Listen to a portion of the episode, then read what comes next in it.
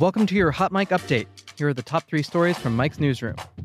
On Tuesday, quote unquote Facebook killer Steve Stephens took his own life in Pennsylvania after a brief chase by police. Stephens allegedly killed 74 year old Robert Godwin Sr. in Cleveland on Easter Sunday and broadcast the footage on Facebook. He also claimed to have killed more than a dozen others, but police say there was not any indication those murders had occurred. The apparently random killing led to a nationwide manhunt as authorities offered a $50,000 reward for information leading to Stephens' arrest. Pennsylvania State Police received a tip that the 37 year old suspect's car was spotted in a McDonald's parking lot near Erie, Pennsylvania. After attempting to flee from police, Stephens apparently stopped his car and fatally shot himself. Investigation into the case is ongoing. Also on Tuesday, President Donald Trump signed an executive order curbing a visa program he had called, quote, very, very bad for workers during his campaign.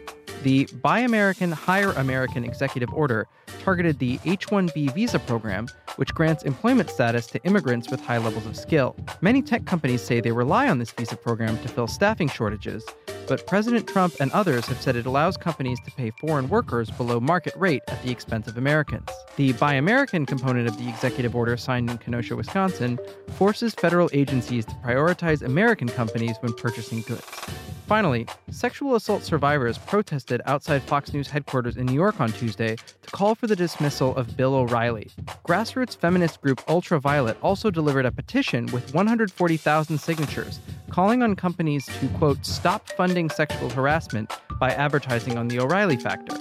O'Reilly's future at Fox News has been in question since it was revealed that the conservative host and the network had paid $13 million to silence women who had accused him of sexual harassment. The organizers of the protests also commissioned a plane to fly over New York City on Tuesday, displaying a banner protesting O'Reilly, who is currently on vacation from his primetime program.